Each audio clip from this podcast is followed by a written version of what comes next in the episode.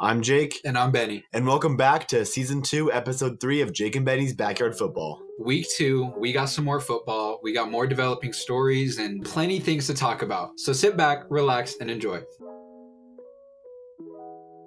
All right, so week two is finally over. It was a pretty good week of football, a bunch of other good games, uh, but there was one game that really stuck out to me: Vikings and Cardinals. Now, I did not think this game was going to go as good as it did go. Um, the final score was 34-33. The Vikings missed a game-winning field goal. I'm not sure what it is with Minnesota and game-winning field goals, but they can just not do it. Never. Um, but considering how bad the Titans just or how bad the Cardinals just killed the Titans a week ago, I was not expecting this to be that close of a game.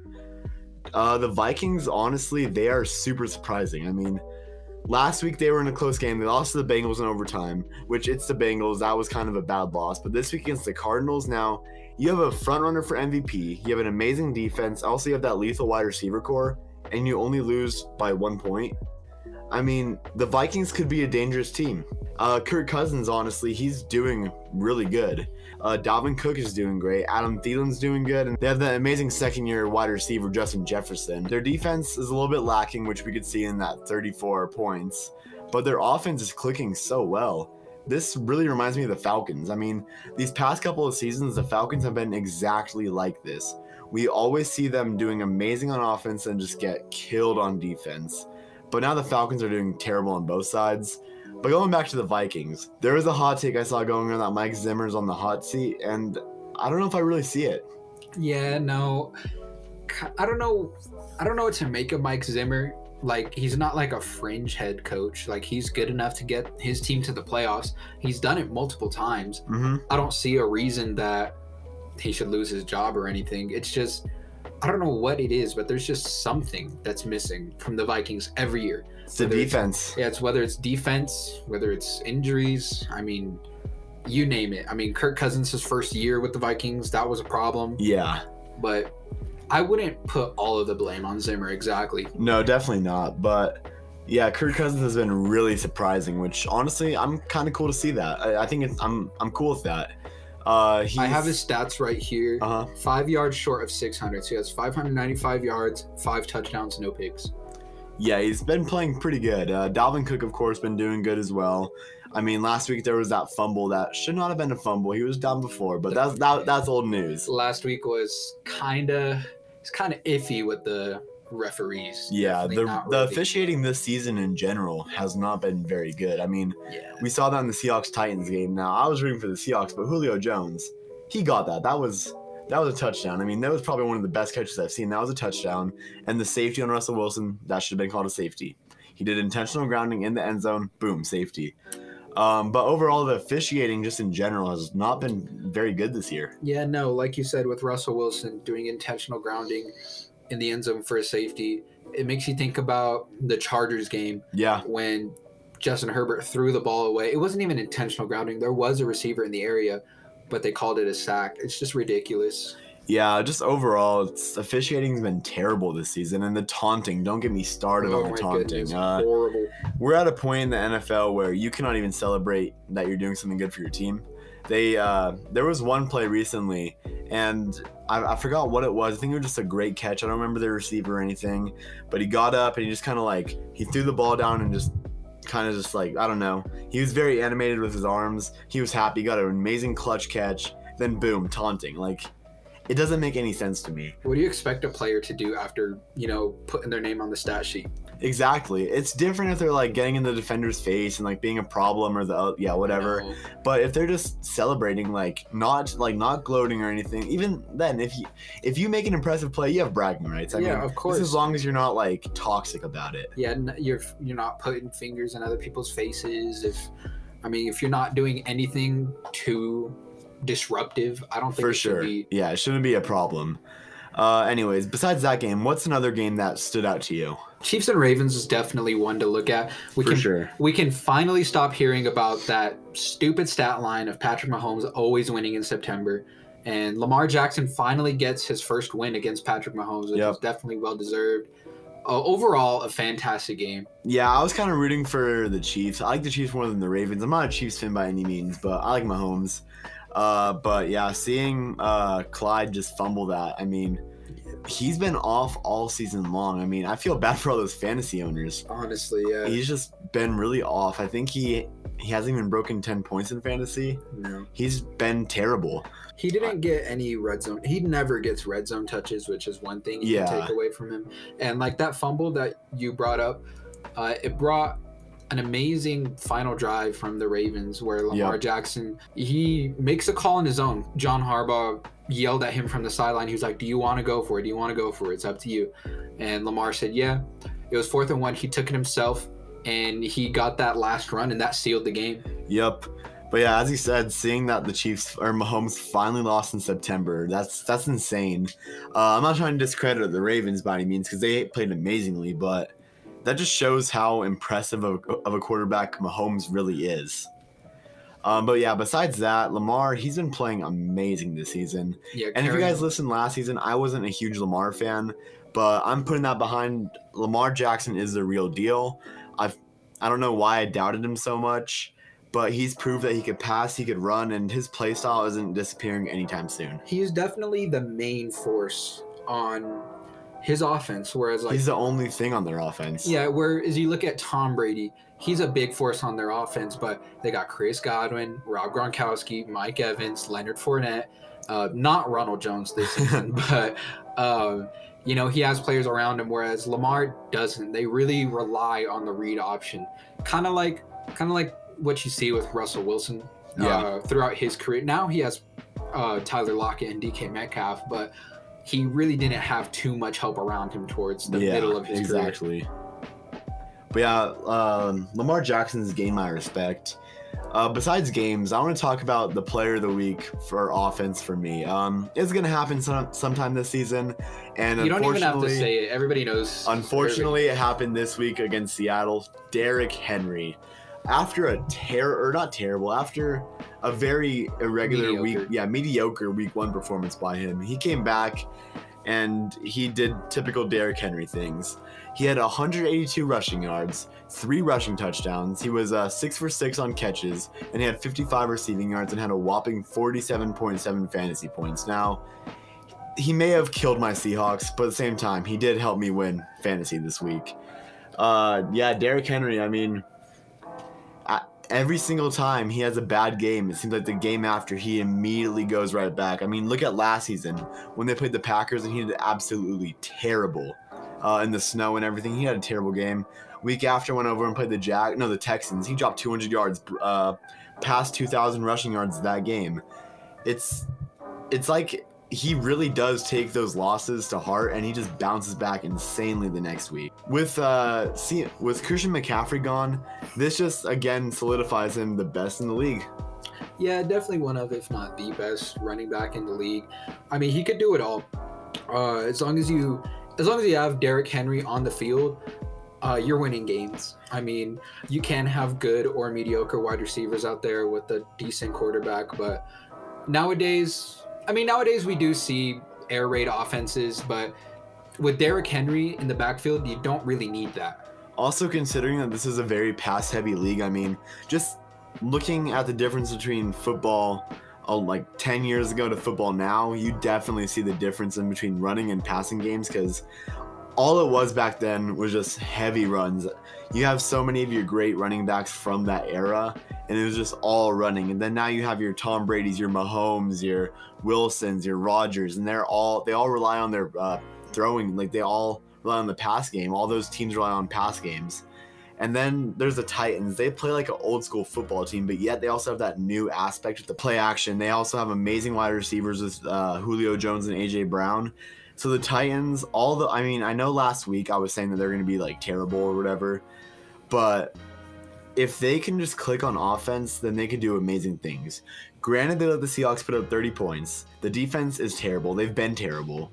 But as long as that offense clicks, they can win those games. Um, how about you? Who's your offense player of the week? Kyler Murray easily. Understandable. Uh, I made a move for him in fantasy. I have him on my team now. Uh, I'm, I'm thrilled. Uh, he did amazing week one.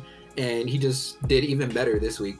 He had an 80.6 completion percentage. Keep in mind that quarterbacks usually, on average, I think complete 72% a game. Yeah. And he completed 80.6% of his passes. He threw 400 yards and had four total touchdowns. He did have two interceptions, but he had three passing touchdowns and one rushing touchdown. His passer rating that game was still 117.6. Something I love about Kyler Murray this season compared to last season, for example, is that he's showing more gunslinger capabilities. Yes. Uh, he's putting the if he thinks he can make that throw, he's gonna make it. Uh-huh. He's he doesn't have any doubt in his mind. He's gonna take it and he's gonna throw it. That is why he has a couple picks, but it's also why he has four total touchdowns. Yes. He has a beautiful team around him and it's a really threatening offense, I think. If Kyler Murray, if he can keep playing at this level, I mean, it's MVP quality. And I, it is it is maybe too early to talk about MVP, but screw it. I still like talking about MVP like probabilities. Kyler Murray is looking like that in just two games. I'm not going to go into MVP, MVPs because last season I went into it way too early and it flopped. But I could agree with you on that one. Um, yeah, I mean, just something about the Titans and the Cardinals. Their offenses, when they can all click, it's just high scoring and it's insane. And they're honestly some of the best offenses to watch when they're clicking like that. But then also, there's been games like last season, there was some Cardinals games and the offense did not click and it was terrible. I mean, we saw it last week with the Titans, they didn't click, it was terrible. But as long as those, and like honestly, I can compare the Cardinals and the Titans pretty evenly because the Cardinals defense led up 33 points. That is not something to be super stoked about. However, your offense can carry you like that. Your quarterback can carry Yeah, you. your quarterback Because that first you. game against Tennessee, he threw 289 yards, four touchdowns, and he rushed for a fifth one. So I mean, Kyler Murray is getting it done. And he's basically the Derrick Henry of the Titans right now. And it's kinda- very similar. It's kind of crazy how I was just comparing uh, all these football teams to old school football and saying that Derrick Henry is a great representation of that run game. Kyler Murray is a perfect representation of the new age of football. And the thing is, both their offenses are so fun to watch, and they're like a perfect, just uh, they they contrast each other so well while watching football. Because yeah, you watch Derrick Henry, he had 39 attempts uh, on Sunday. And that's the definition of a hardcore running team. They gave him the rock. They I gave think him the rock, and I he, think he- did his job. he averaged 5.2 yards a carry. Yeah, exactly. And then Kyler Murray, you have him over here through 400 yards. Those two offenses contrast each other so well, and I really wish that Week One matchup was more fun to watch, Definitely, it would have been more enjoyable if it was. for sure. One thing I do want to, one thing I do want to bring up is Mike Edwards as well on the defensive side of the ball. Um, I remember I was looking at fantasy, and I saw that the Buccaneers defense at this point in the game had two points, and it was towards the end of the game, and I was like, you know what, I'm just gonna go to bed. I'm just gonna forget about it. I wake up and all of a sudden they shoot up, and I'm just like, what happened in those last few minutes? Uh, Mike Edwards happened. He had two pick sixes, and he also had three pass deflections and four tackles. He played amazing. Uh, call this a weird stat, but Mike Edwards, he has more touchdowns than uh, from Matt Ryan than any other receiver on the Falcons roster right now. Uh, but yeah, I- think we both agree with him, or that I think we both agree that he was the uh, defensive player of the week. Uh, yeah, two pick sixes. You don't really see that very often. Plus the three pass deflections. What does this say about the Falcons? Now this is two weeks in a row of them just absolutely getting killed. What this says about the Falcons was just take it back to the draft. Kyle Pitts wasn't going to change the offense. No. He uh, is he a fantastic prospect? Yes. Tight ends, do they normally excel their first year? No. Do they normally excel their second year? No. I mean, Kyle Pitts is going to be somebody that we're going to look at five years from now and be like, oh, what a great Look pick. at Travis Kelce, for yeah, example. uh, George Kittle even. Yeah. I mean, I don't think he did anything his first two seasons, and now he's one of the top three tight ends in the league, arguably. We could see something similar with Kyle Pitts, but the Falcons can't focus on the future right now. I mean, they're playing terribly right now. Yes. Uh, I read that they're averaging 40 points allowed. Yeah, they are. It's embarrassing. They gave up 32 to the Eagles, the Eagles. And granted, Jalen Hurts is balling out this season. I my argument for him last season is looking very valid. I'm glad that they're letting him play to his full extent. And then they gave up 48 points to the Buccaneers. Yep. I don't know what to say. I mean, the Falcons just need to be better. Uh, I wouldn't say that it's. I wouldn't say that it's Matt Ryan's fault. I feel bad for the guy. I think he deserves a better team. And I think that's all it is. It's just the team and the coaching, they're just not clicking. Now, you guys, uh, if you listened to us last season, you know that my takes don't normally age well.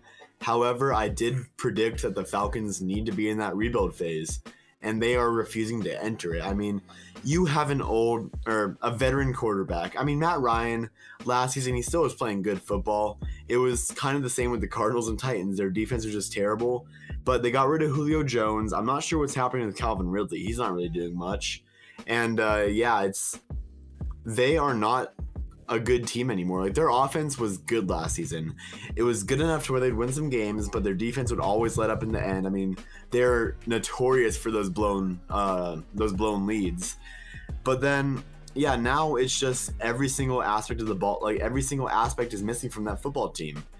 And I yeah, I made it a point that the Falcons should be in that rebuild and they definitely need to enter that next season. Um, but yeah, that's pretty much going to conclude our uh, game of the week and player of the week talk. So let's get right into some news. So 49ers linebacker Dre Greenlaw is to miss six to eight weeks after a groin surgery. This is looking like last year. I believe he was hurt last season as well. Yeah, he was, Was actually among the other, the the whole entire other players in the defense. injuries that they suffered. Uh, the Niners, they um, they're two zero right now. Uh, everyone in the NFC West is two zero except one team. Not really want to mention them right now, uh, but yeah, the What 49 uh, the Seahawks. Uh, the 49ers are doing pretty good, especially defensively. And Dre Greenlaw, it's gonna suck not having him, but they have that depth. They have enough players to where he's not gonna be necessarily needed.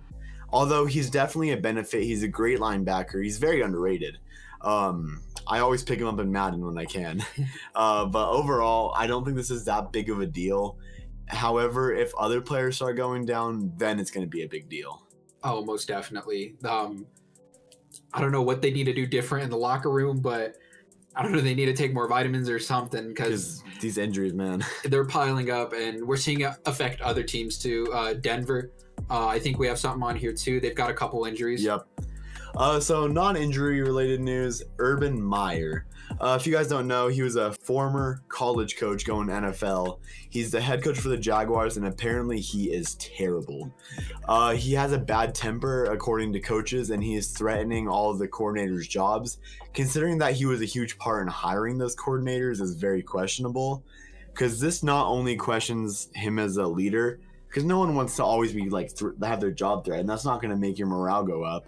But the fact that he selected these individuals and he's the one that's criticizing them so much, like that's just a horrible look on you overall. Yeah, not to mention when the Denver media approached him, he refused to talk to them. Yeah, Uh, really, just a bad look on you. I think he took uh, he bit off more than he can chew. Unfortunately, he's used to being on a winning team. yeah, he's used to being on a college team, whereas in the NFL, you're gonna lose. It's the reality of it. Um, And especially if you're going on to a team like the Jaguars, you're to lose a lot. yeah, Like your first two seasons, you're going to lose a lot of games. I don't want to slander my team or anything, but look at the Browns, for example. They haven't won week one in like 20 something years or something Mhm. like that. But look at them last year. They lost week one, and, you know, the coach isn't out there like, oh, if you don't perform better, I'm going to fire you, or refusing to talk to the media. Oh, this is over the summer when this is happening. Oh, really? Yeah. So it wasn't even during the season, and he's. I can't imagine what he's like right now. I couldn't imagine that. But going back to my example, like, they they lost, but they still went on to go win a playoff game with Baker Mayfield. That was the first one in forever. forever since 2002 Yes. uh, or first appearance since 2002 first win since 1993 i believe That's insane. very insane but That shows a good quality in head coach, though. You don't see him going ripping, Yeah, ripping the whole entire he's not, offense. he's not ripping the offense he's not ignoring the media or anything he, uh, kevin stefanski is professional and we're just not seeing that with urban meyer unfortunately and I think it's affecting his players. Look at Trevor Lawrence. I mean, Trevor Lawrence is doing terrible. I know. It, I mean, if you look at the film, he's got good ball placement, and the passes that he does complete and the touchdowns that he does throw, they look fantastic. But there's just those issues that, I mean, the issues are the interceptions. Is he at five right now? He has four touchdowns, five interceptions. Yep. Uh, again, he's a rookie. Uh, can't give him so much slack. Like, I I have to cut him some slack, but it's a coaching problem. Oh, most definitely. And then uh, another issue that Urban Myers has is over the summer they gave him control over the whole entire team. They have a GM, however, they just gave it all to him, and I don't like that because it's not college anymore. It's the NFL. It doesn't work. You're not gonna have these players for only four years. It's gonna be a long term thing. However, he uh, franchised uh, or franchise tagged left tackle Cam Robinson, and that just goes to show that he trusts he trusts their O line. Every single O line from last season. Keep in mind, they went one in 15, and they were one of the most sacked teams in the league.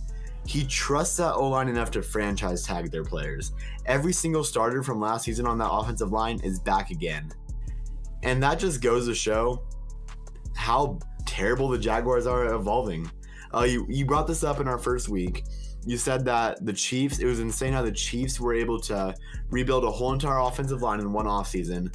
But yet teams like the Bengals and the Seahawks, now the Jaguars, can't even do it within span of five years. it not only goes to show that coaching is important, but just general like under like competence. It's it's hard to see a. GM be a good coach as well. I mean, Bill Belichick's really the only good example I could think of. I got another one. Um, I've got another uh, great example of a bad one. Uh, Bill O'Brien. That's exactly what I was just about to say. Bill O'Brien was a GM and head coach for the Houston Texans, and the only thing he did for them was lose games and ship out DeAndre Hopkins and JJ Watt. Yeah, so keep um also he traded away DeAndre Hopkins for Duke Johnson, right? Yep, and some Yeah. pennies worth of picks. So for our next news, uh, the Jaguars actually just released running back Duke Johnson. So just keep in mind, you trade away one of the generational talents on your uh, offense was DeAndre Hopkins, and then you cut that running back that you signed not even a season later just for him to get cut by the Jaguars. Like that just shows how terrible of a trade that was. I'm not trying to bash on Duke Johnson because he honestly isn't terrible. He's just a veteran. old, He's just getting he's just getting up there in age. Uh, But, but, look if at you have a DeAndre Hopkins. DeAndre is doing part of the reason why Kyler Murray is exploding. I mean, look. you looked like for going back to the Texans with uh, when Watson and Hopkins were both happy over there with JJ Watt. They were doing they made the playoffs that year, and uh, D Hop didn't have a single drop all season long. I think he had 123 receptions on a single drop, and you don't trade away someone like that, especially for Duke Johnson. And pennies worth of picks. And yeah, and like I think they got like a six round pick. Uh, that should have been a blockbuster trade. That's one of those like Jamal Adams trades. yeah, That's one of those huge trades where you get huge draft picks, you get maybe a solid player that's going to be a starter. You don't just give away him for nothing. most definitely. I think that's the best way to put it. Uh, the Packers they placed uh, edge rusher Za'Darius Smith on IR. The Packers defense it was very bad in that first half on Sunday night or Monday night. Uh, I did get to watch that full game, and that first half I was very surprised by the Lions. They were keeping they actually had the lead all the the whole entire first half, and they were just embarrassing that defense. And then um, going into the second half, they had a crucial fourth and one, which they failed to convert. And ever since then, the Packers just annihilated them. Uh, there was kind of a huge news story going around about this game. And it didn't actually involve any of the players. It involved a better. He bet $25 on a 16 team parlay. Um, and he got all 15. He got 15 out of the 16 teams right. And his last game was the tight or the Lions and the Packers, and he bet on the uh, the Lions would win. And if he if they would have won, he would have gotten seven hundred fifty thousand dollars. Why would you bet on the pack? Why would you bet on the Lions on Monday Night Football? I think They never yeah, get any primetime games, and you know Aaron Rodgers isn't going to do that bad two weeks in a row. No, and not only that, but I think I don't know if it's Pittsburgh or the Pack. I'm pretty sure it's the Packers. I think they do have like a winning streak on prime time. Like They I think, do. I think there's something like five and zero or something like that in prime time games. Yeah, like the pa- I'm never you will never hear me taking the Lions over the Packers on a Monday night football game in Lambeau Field with Aaron Rodgers. You wouldn't even you wouldn't even hear me taking the Lions if it was Sunday morning. To be Yeah. honest, they're just not beating the Packers. And the fact, I mean, I think he did cash out before the game because who expects to go 15 for 16 on a parlay? Uh, he so I think he got around $100,000. But man, if he would have made that right pick, I mean, sure, he would not have gotten as much money if he would have been on the Packers, but he still would have gotten a pretty significant significant amount. He would have been half a millionaire. Yeah, half a millionaire. Uh, besides that, Saints placed Marcus Davenport and Kwon Alexander on IR until week five. Now, this is pretty big because those are two big players in their defense. Especially Marcus Davenport. Yeah, Marcus Davenport is a crucial part, and I, Kwon Alexander, he, I, he hasn't really been heard of that much uh, recent as of recent, but last season he was he was pretty important. definitely. He's still an important part of that defense.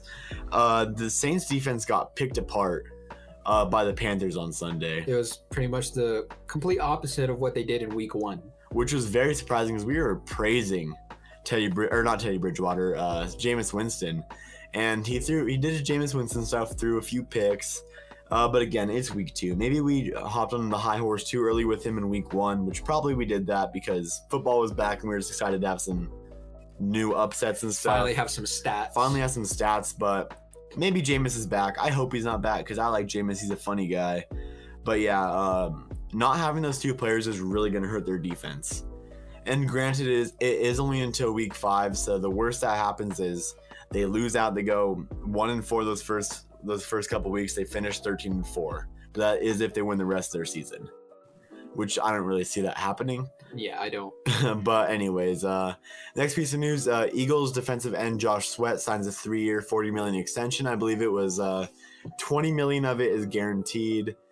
It's it's good to see that the Eagles are trying to secure somewhat of a fe- of a future because uh, the Eagles have not done anything to start over in a long time. I think when they made to the Super Bowl, they thought that they were good, like they didn't need to restart or anything. Which I mean, granted, they had a great team, but that team fell apart very quickly. I think it fell apart within that offseason. Yeah, most definitely. so it's good to see that they're actually trying to uh, rebuild some stability over there. And uh, Josh Sweat, he's a solid defensive end, For sure. I think I think That's a good deserved. contract. I think it's deserved. definitely. Uh, quick little news: Browns work out three new running backs. I'm very shocked by this. Now, as a Browns fan, I want to hear your opinion. Well, I mean, the thing about it is just really for depth. I mean, we have Nick Chubb, we have Kareem Hunt, but I think they're just a little uneasy about D'Ernest Johnson. He's a little more inconsistent. Yeah, I don't think it's anything too. I don't think it's anything to to be shocked over. If anything, I think this just shows that the Browns are perfect in depth. If they don't, if it's gotten to the point that they're working out running back, something that they don't need, they're more than definitely fine on the roster. yeah, they have the best backfield already with Chubb and uh, Hunt. I mean, we see it every week how effective that is in the red zone. So uh, this is kind of interesting. The Jets heavily considered keeping Sam Darnold. Uh, it was the Jets that ruined him. Oh, He is doing amazing over in Carolina. He's actually 3 0 right now, and he played pretty good tonight. I think he had a little over 300 yards, 300. Yeah, just a tiny bit over. tiny bit over, but he's doing great over there. And I'm happy that he got out of that dumpster fire considering how bad Zach Wilson did last week. Again, he's a rookie. I'm not going to go off on him too much, but four interceptions, no touchdowns, that's pretty terrible. You're no matter what, even in college, you're gonna get thrown out for that. Yeah. Just really poor play from the Jets. very poor play from the Jets. Uh, but yeah, Darnold, it's kind of interesting because it seemed like they were really keen on getting Darnold out of there. Uh, I know Saleh, uh, he didn't really speak too much about it, but it seemed like off of the few things he did say, he wanted Darnold gone. He just wanted a clean slate. Yeah, Just one of those like, you know, your toxic ex girlfriend type stuff. Uh-huh. Just just like that. Uh, one thing I think is interesting is Teddy Bridgewater was on the Panthers and he did mediocre, and then Sam Darnold was on the Jets, did horrible. But then Sam Darnold goes to the Panthers where Teddy Bridgewater did bad, and he's playing good. And then Teddy Bridgewater left and he went to Denver and he's playing exceptional. Okay, we don't need to talk about that. I just think it's crazy to see that it really depends on the, The team play that style. yeah the play style, the team that you're on. Because, I mean, even you, for example, like I, I, I know this is I know it's not your favorite take of yours, but Teddy Bridgewater is doing great in Denver. Yeah. Whereas Carolina has a history with mobile quarterbacks. They had Uh-huh. Cam Newton, so you'd think he'd su- uh, succeed over there. Whereas in Denver, they don't. They, a mobile quarterback is the opposite of what they So, have. yeah, Drew Lock, Manning, Elway, those are not mobile guys. Yeah, definitely not. But he's excelling, and I just think that's something really cool to talk about. Is It definitely how important the team is to. It just shows that how we do praise the quarterback position as you know the savior of the team, the face of the franchise, but it's also the franchise that surrounds the quarterback that really can put them in that spot. Yeah, it's definitely weird to see considering how different these two pl- these two quarterbacks are playing from the previous seasons. Uh, next piece of news: Vikings defensive end Everson Griffen suffers a concussion after a car accident. I think he should be good by week uh, for this matchup. I'm not sure though. Uh, they do. Everson Griffen was a huge free agent last season. I remember he was talked about a lot. I think he played with the Cowboys for a few games, got cut, and now he's back with the Vikings kind of a weird story, but hopefully he's good. It's good. It's good to see that the car accident wasn't that bad, only a concussion. Um, another piece of IR news: Raiders place Marcus Mariota on IR. I kind of forgot about Mariota. I mean, I know he balled out that one game last season when Derek Carr got out. He played really good. I forgot who it was Oh, yeah. against, but yeah, Marcus Mariota played really exceptional. Um, I still don't know why he's sticking on the Raiders, especially considering how many teams needed a new quarterback this offseason. He could have gone to so many teams. Yeah, he could he have. still can go to teams. I think he could. Yeah, like he- the Texans, I mean, Tyrod Taylor, we'll get to that in a little bit, but he's out. He could go over there. He can go to the football team. The football team needs a quarterback. Granted, they won this week, but they still could use a quarterback. Um, but yeah, he's hurt right now, so either way, it doesn't really matter what team he's on. Uh, Chandler Jones has not talked about contract extensions since July. I see him leaving. most if definitely. it's since July and you have not talked about it at all, you're out. Uh, which is very weird because he, as you said, an amazing week one, uh, five sacks. That could honestly be the best defensive like week for a player all season long. oh for sure. Um, but I could see him leaving, and that'll be a huge loss in that defense because the defense, they're good. They did allow 33 points this uh, week, and uh, his presence wasn't really felt as much as week one. However, he's still very important to that team, and he can excel anywhere, honestly. Oh, for sure. Whichever team picks him up, um, they picked up an amazing five star player for sure. Considering he's 31 and still playing this good is really crazy. I mean, we see a lot of older defensive players still play. I mean, Von Miller, he's playing great football. Bobby Wagner just had a career game in Seattle, uh, or actually a franchise game in Seattle. I think he had the most tackles in the Seahawks game with 20. Um, so all these old players are still doing good, like really good, and he's only 31. Those other guys I mentioned are 34. These players are still they're getting up there in age, but they're still playing exceptional football. So Chandler Jones still has a lot left in in the tank. Uh, the Saints tried to trade for Kyle Fuller, and I guess they're looking for a new cornerback during the offseason, which I don't really think they needed one. I think they could use like a second one. I mean, you know that they got uh Marshon Lattimore, but I can't think of the guy next to him. That's true. So I think it's uh, Marshon Lattimore. Uh, Lattimore is such a superstar; they don't really ever think about that cornerback too. Uh, but yeah, Kyle Fuller, he's in addition to any team who wouldn't take a solid second cor- uh, cornerback. The Broncos actually have him, and yeah, they have the best secondary in the league. Oh, no doubt about it. Justin Simmons, Patrick Surtain, who I think it's pretty interesting. His second start, he got his first career interception. His dad, way back in the day, in his second start, got his first career interception. Yeah, super cool. I just think that stuff like that's really cool to see. Yeah, kind of like how DeVonta Smith, his first NFL touchdown was in the same place, same yard line, same stadium as his uh, game-winning for the national championship touchdown. Which that's yeah, stuff like that, stuff super like interesting, so super interesting cool. and like cool to think about. Uh, anyways, going back to secondaries, the Bucks, 49ers, Seahawks, and Vikings are all interested in veteran cornerback Richard Sherman. However, the Bucks are looking to sign him after the legal stuff gets situated. Um, What's your take on this? I mean, you're a Seahawks fan, and Richard Sherman was a big part to that Legion of Boom. He was He one was of the, the second he- best player yeah, the he Legion was of Boom. he was one of the founding members of that. I mean, we are looking uh, before we started filming. we are looking at uh, old interviews with him, and I saw that in his first two seasons, he had 12 interceptions, yeah, uh, four forced fumbles. It's it's amazing. I mean, he's a franchise player for you guys, and you did watch him go to the 49ers and you know get cooked by Tyreek Hill in the Super Bowl. But what's your take on him being shopped around by the Buccaneers?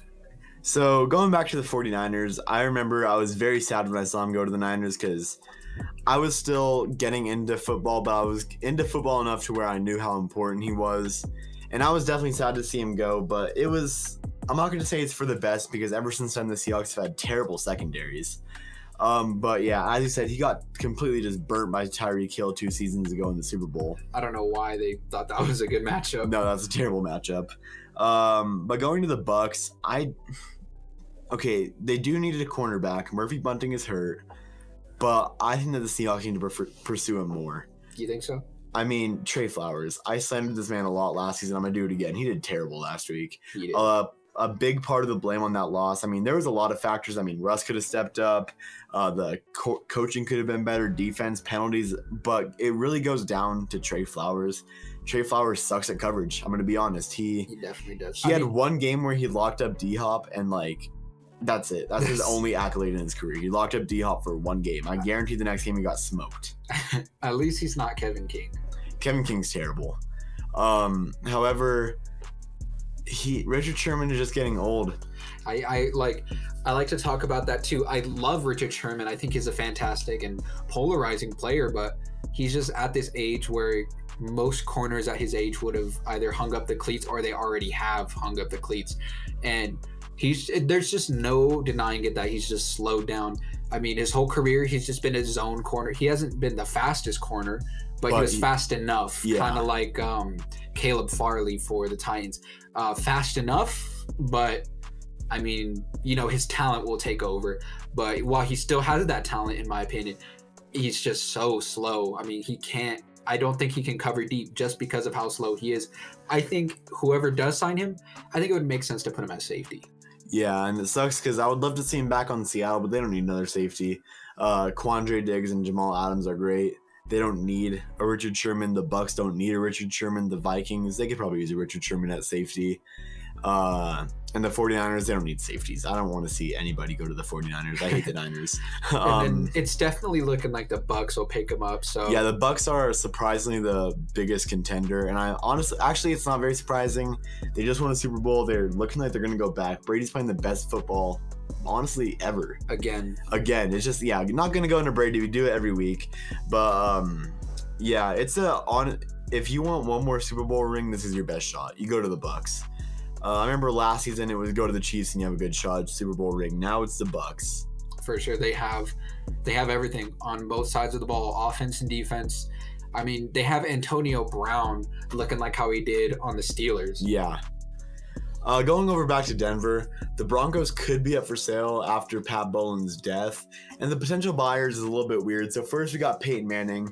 I would love to see that. Manning is Perfect. a legend in Colorado, and he only He's- played, played here for three seasons, I think. Yeah, he's a legend and he knows the game and He's likable. Everyone loves him. he's likable and he's financially smart. And then there's Elway. Uh, Elway, Broncos legend, probably the most notable Broncos player of all time. However, he was the GM, and that was terrible. Yeah, no, so I would could not, want to see that. While that. being a legendary quarterback himself, he could not find the talent to, you know, replace him or anything. yeah. It just wasn't there. I think he's my least favorite buyer for uh, the Broncos ownership. And considering the other two buyers, that's saying something. Uh, so Jay Z is considering buy, uh, buying the Broncos. Uh, I don't see it happening. I don't see it being approved because Jay Z has no connections in Colorado. Sure, he's a billionaire, huge business guy, um, but no connections to Colorado. I don't really see him being likable, uh, a likable owner. Uh, morale, like fan morale, would just go down if Jay Z owned think it. I think fan morale would actually go up, to be honest, because Jay Z in music is polarizing. I feel like it's a generation thing.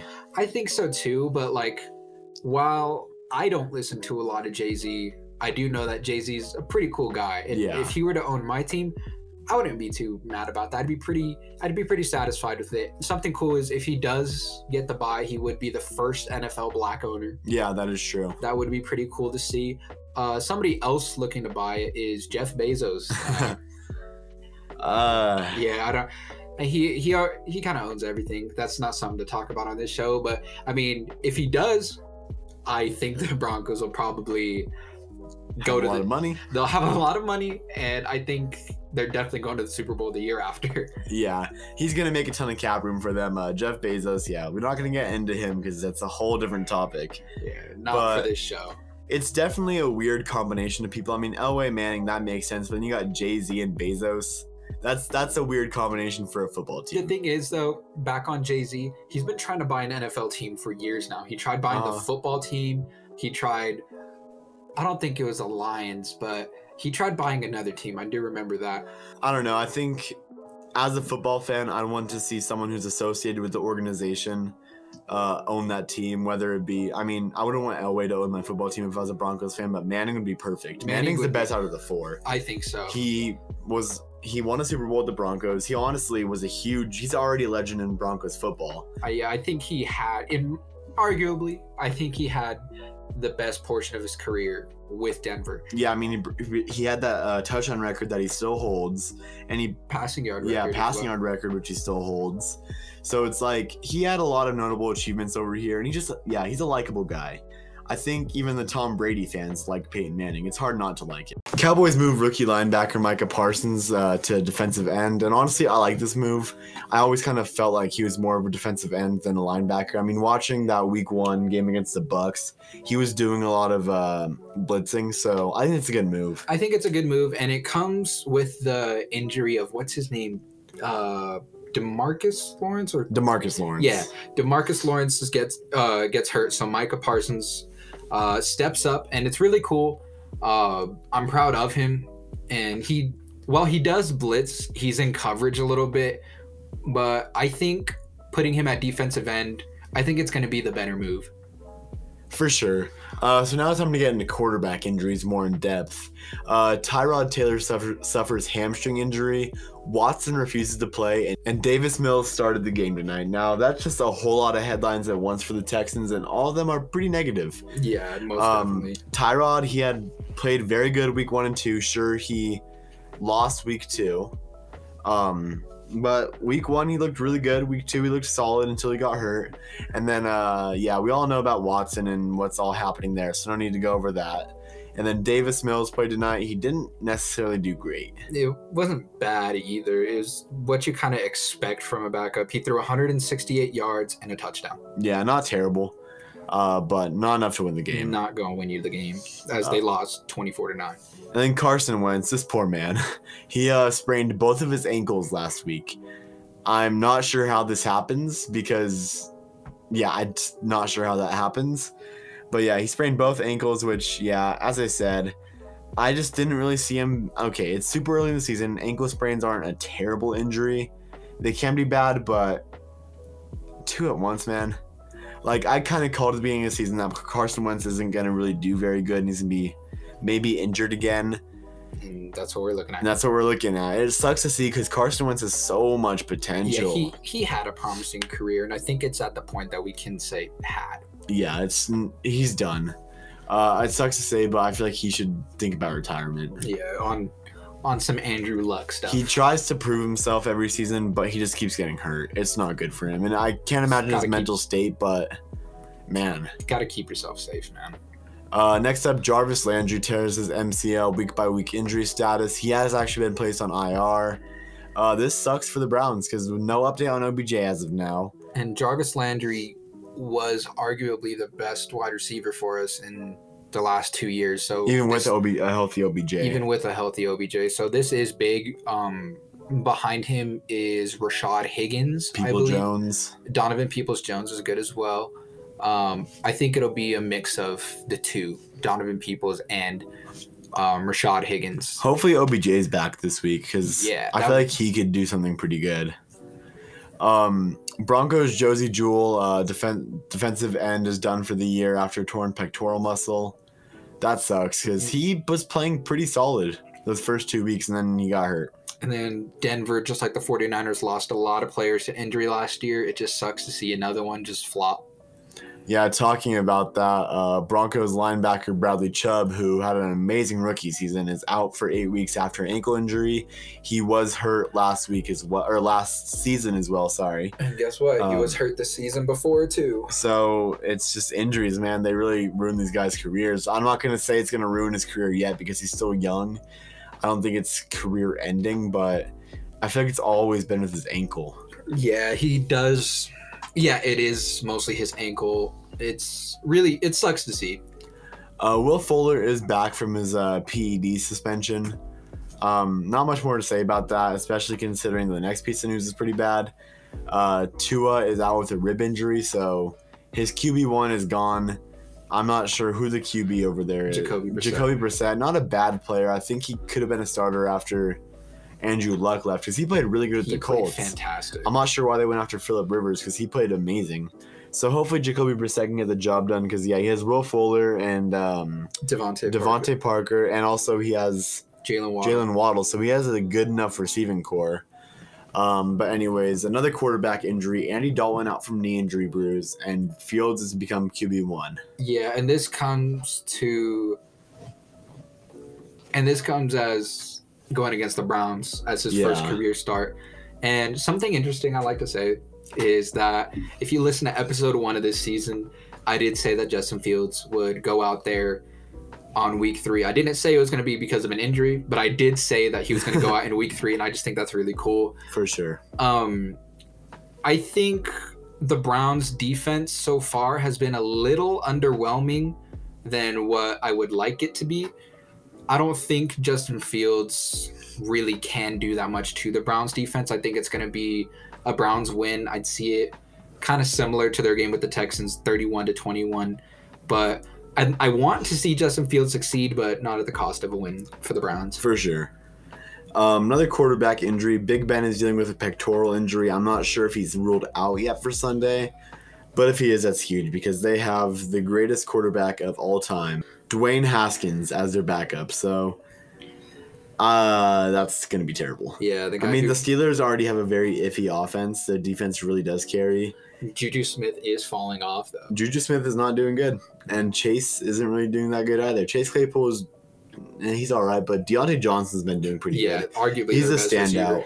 But yeah, Juju, man, I liked him so much his rookie and most of his sophomore season, and then his third year he started doing the TikToks and he just became annoying, and now he's not even doing anything. Yeah, it's nothing productive at least. It's real tough to see. And then after a lengthy news segment, this is our last one. Uh, Bucks wide receiver Antonio Brown, the infamous Antonio Brown, is on the COVID list. If anyone was going to be on it, it's going to be Antonio Brown. I know. I we don't know what he was out doing, how he contracted it, but I think after joining uh, Tampa Bay, he has been more chill though. I haven't really seen any huge headlines with him, which is good to see because he had a lot of those headlines in the span of a year. Between the helmets, uh, the icing or the frostbite on his own feet, ugh. and the um, uh, just a bunch of other stuff. I think he's cool because they're winning games and they won a Super Bowl. I guarantee. Yeah. I guarantee if they would have lost Week One against the Cowboys, I guarantee you would have had a, a spaz out or something. For sure. So after a lengthy news segment, I'm gonna get right into the uh, to the weird stats. So going back to Kirk Cousins, um, we talked about how good he was actually playing recently, and this just kind of proves it. He has recorded a 90 plus passer rating in 16 ga- consecutive games, ranking second all time in NFL history. The other two is Peyton Manning first and third. Uh, yeah, as I said, he's really been improving. I mean, the blo- losses can be blamed on him somewhat, but that was two seasons ago. I mean, Last season he played good. This season he's playing good. I just don't really see him being the scapegoat anymore. Yeah. It's the defense. it's the defense, but there's also times where you can see Kirk Cousins scared to step up That is towards true. the end of the game. If it's he's not a clutch quarterback, that's the main thing. Yeah, he's But not. the defense always puts him in those situations to where he has to be a clutch quarterback. Because I mean, going back to last season's game against Seattle, I mean that was one of the best games of the season, and Kirk Cousins couldn't clutch up at the end to get a first down, and the Seahawks ended up winning that game. So it kind of goes hand in hand. The defense can't do their part to keep the offense, the opposing team's offense from scoring. Then he has to go clutch, and it just doesn't work. You can't do that every single game. No, we. I see it. I'm a fan of a team who tries to do it every game, and it does not work every game. Uh, DeAndre Hopkins has not dropped a single pass since week two of last season. He has 145 consecutive targets that a drop. That's amazing, but I still like Davante more. Davante is still better. Um, and that may just because Davante has A Rob throwing to him. I mean, Davante's had kind of a slow start to the season, but so has Aaron Rodgers. And looking at Kyler Murray having an explosive start, that's something to do with it, but I'm still taking Davante. But that's not discrediting Hopkins. Hopkins is amazing, yeah. I mean, as I said, that one season with the Texans, I think he had 123 receptions and zero drops. Like, that's insane numbers. Um, and then the last one for today, uh, Jared Goff is now 0 for 9 without Sean McVay. Uh, if you guys don't know, in his rookie season, he played without Sean McVay. In his rookie season, he played without Sean McVay for a while until they signed him on, and he lost all those games. And then now without him on the Lions, it's even a worse spot to be in um, he's not winning anytime soon. No, and I mean, week one he did play a really good game. It was surprising seeing them get put that many points up on the board, but last week was the definition of bad. I mean, they played week one they played the 49ers amazing defense and they could they put up 44 points i think or 43 or something they put up an, a huge number of points point is jared goff threw 330 yards and three touchdowns yeah and then week two they play against a low tier defense and can't win the game. And especially because the first half they were doing so good. And then the moment they get, like, as I said earlier, they lost that fourth and one, and then it all fell apart. They didn't score all for the rest of the game, and it was just, yeah, it was bad. Jared Goff has always been inconsistent, and the thing is with Sean McVay, Jared Goff had a microphone in his helmet. Yeah. And Sean McVay would call the plays out, and he would while the defense is out there, he would tell Jared Goff, hey, look over here when you take the snap.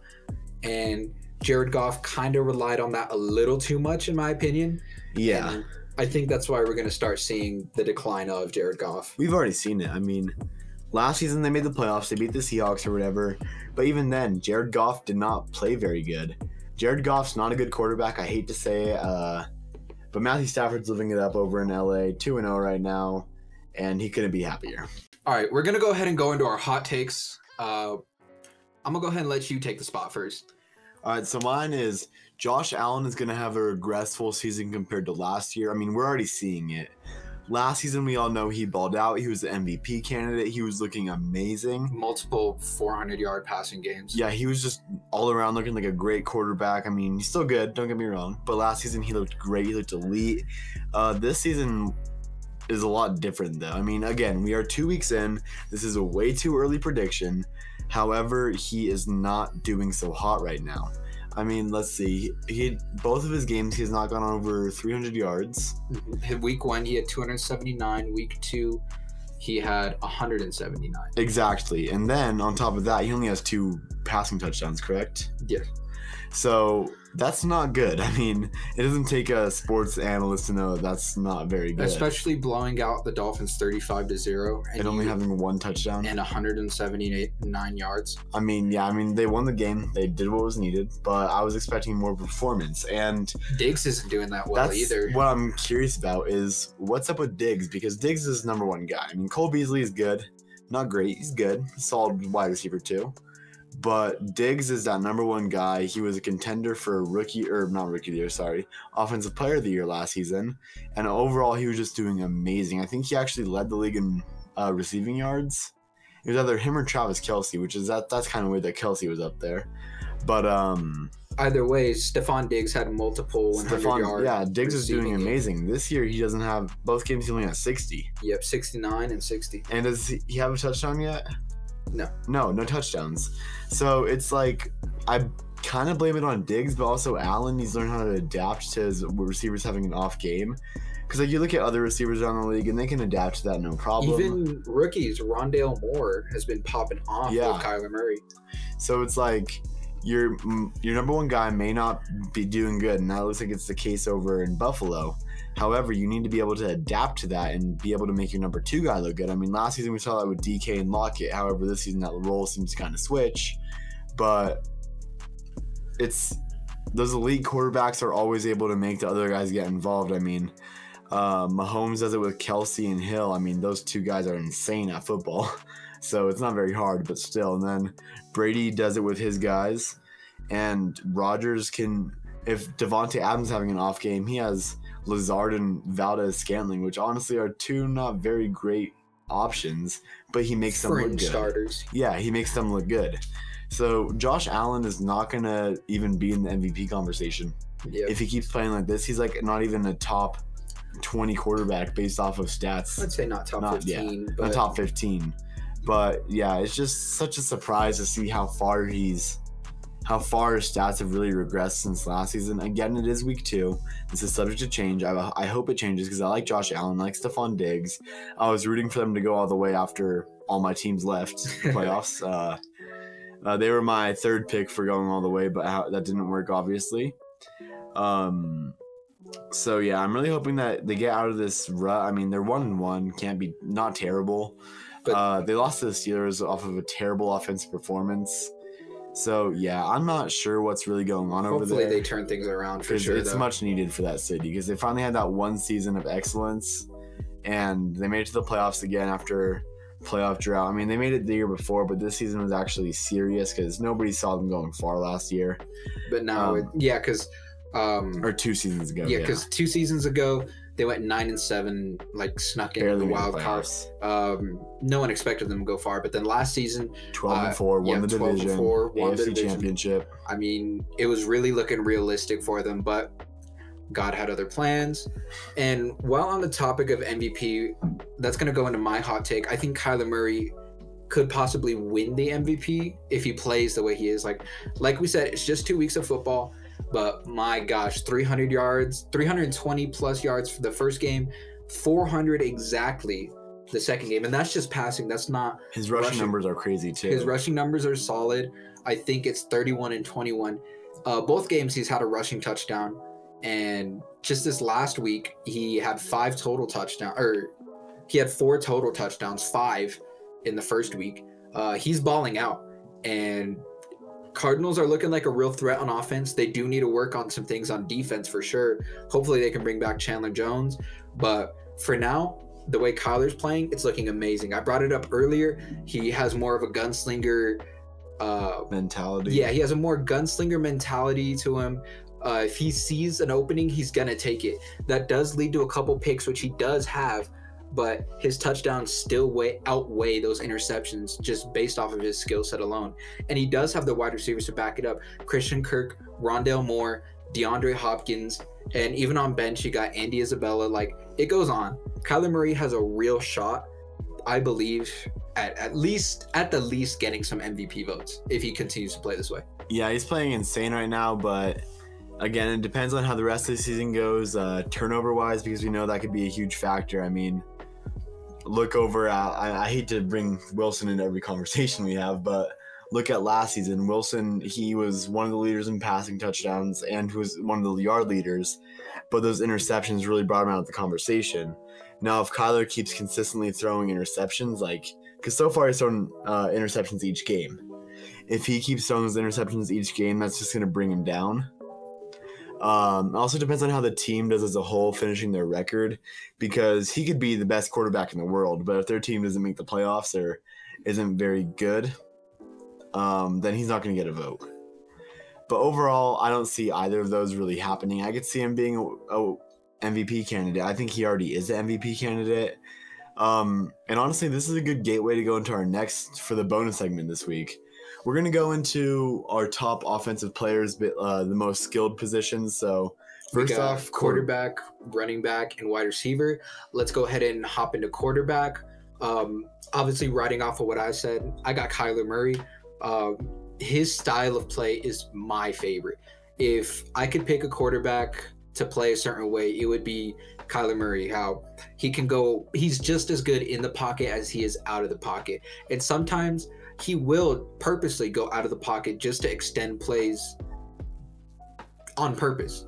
Uh, Kyler Murray has really high IQ, and I just think there's a ton of upside to him. Yeah, I agree. But however, there's one quarterback. You may not have heard of him. He's a quarterback down in Tampa Bay. His name's Tom Brady. Uh, I think that he's the best quarterback in the league right now. I mean, 655 yards, nine touchdowns, and two interceptions. Not only that, but he's just yeah, he's playing insane right now.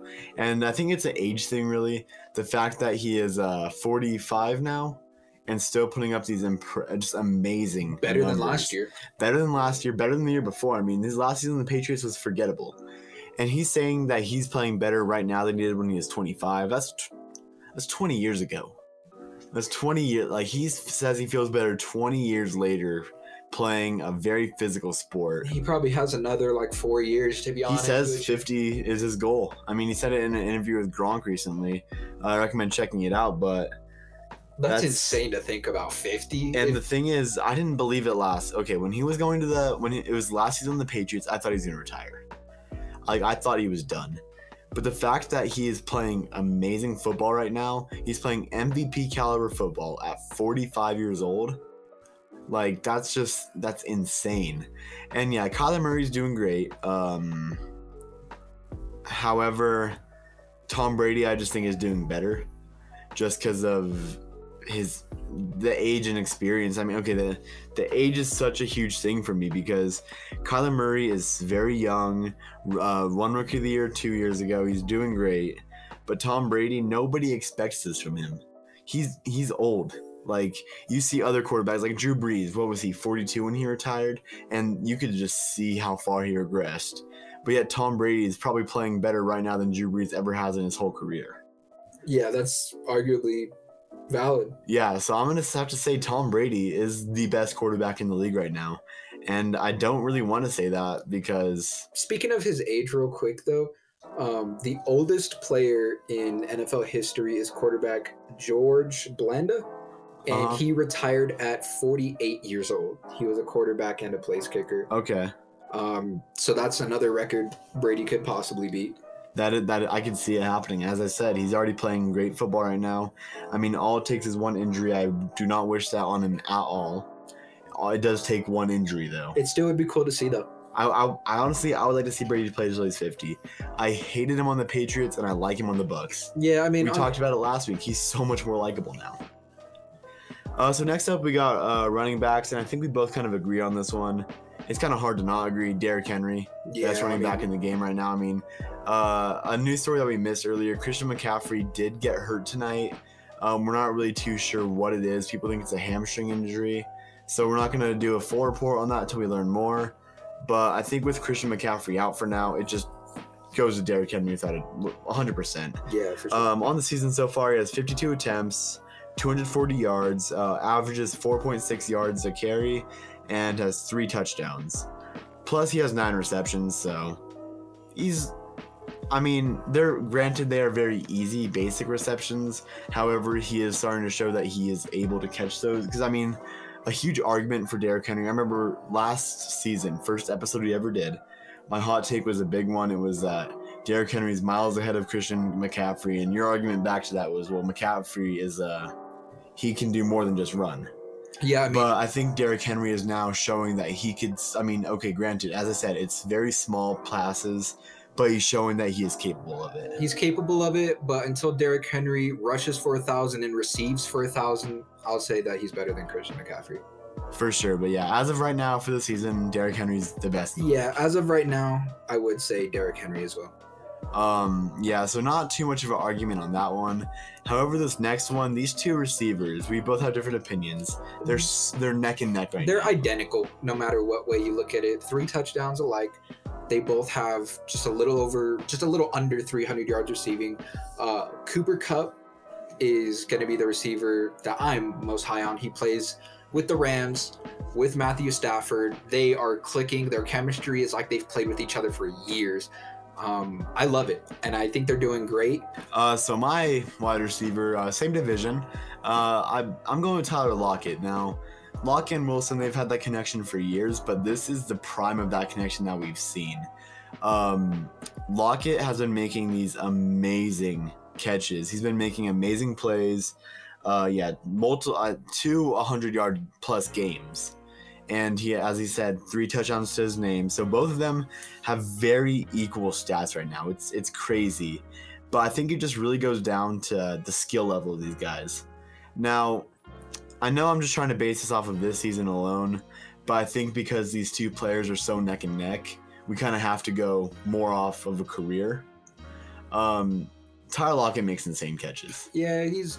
Uh, you've been going off about how underrated he is for a long time, and with DK not really doing that much these first two games, um, Tyler Lockett has been able to get downfield quicker. He's been able to get open, and Russell Wilson's been really looking his way. Yeah, I mean, because before Lockett, uh, I mean, before DK came into Seattle, we had Doug Baldwin, and Doug Baldwin was that wide receiver one. Great, great wide receiver. Miss him a lot, but uh, then Tyler Lockett was that wide receiver too. That was just he would have that amazing game every once in a while, but besides that, he'd just be that consistent guy. And then DK came in and just immediately took the league by storm, especially last season. I mean, Lockett and DK both did great, but DK really shined.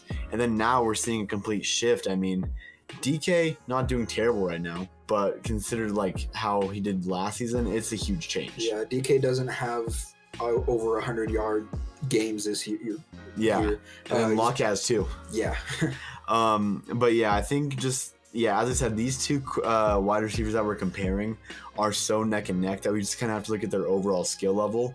And I just think, I mean, you could probably put together a five minute highlight tape of just incredible catches that Tyler Lockett has made.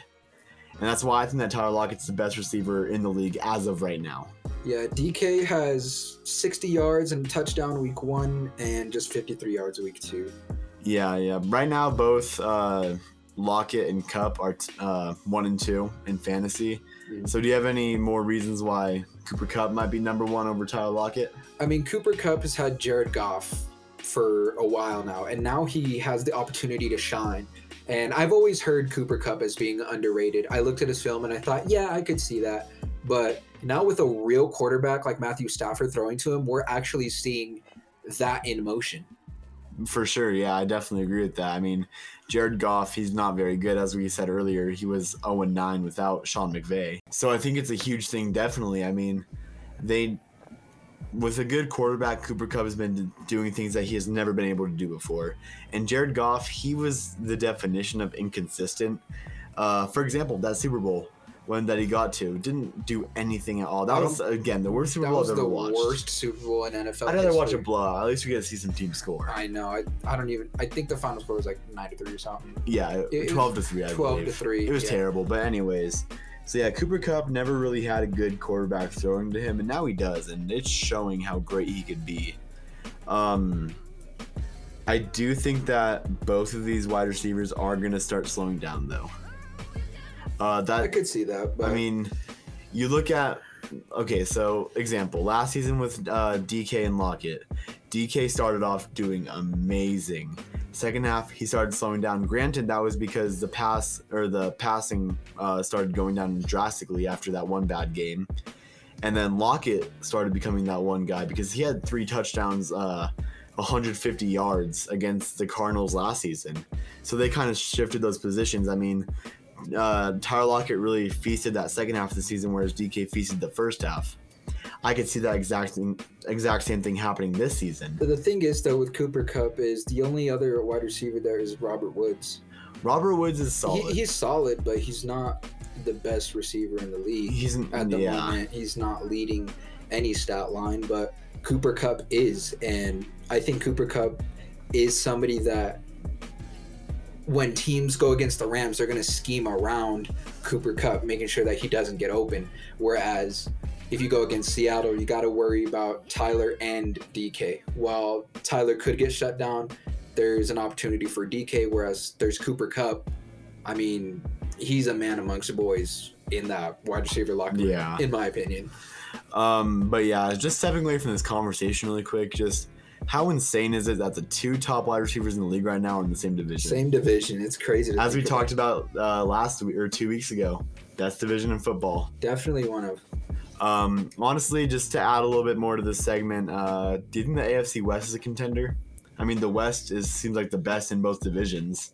Yeah. Um, if you look at the AFC, if you look at the AFC, there's only two teams that are undefeated, and they're both in the AFC West.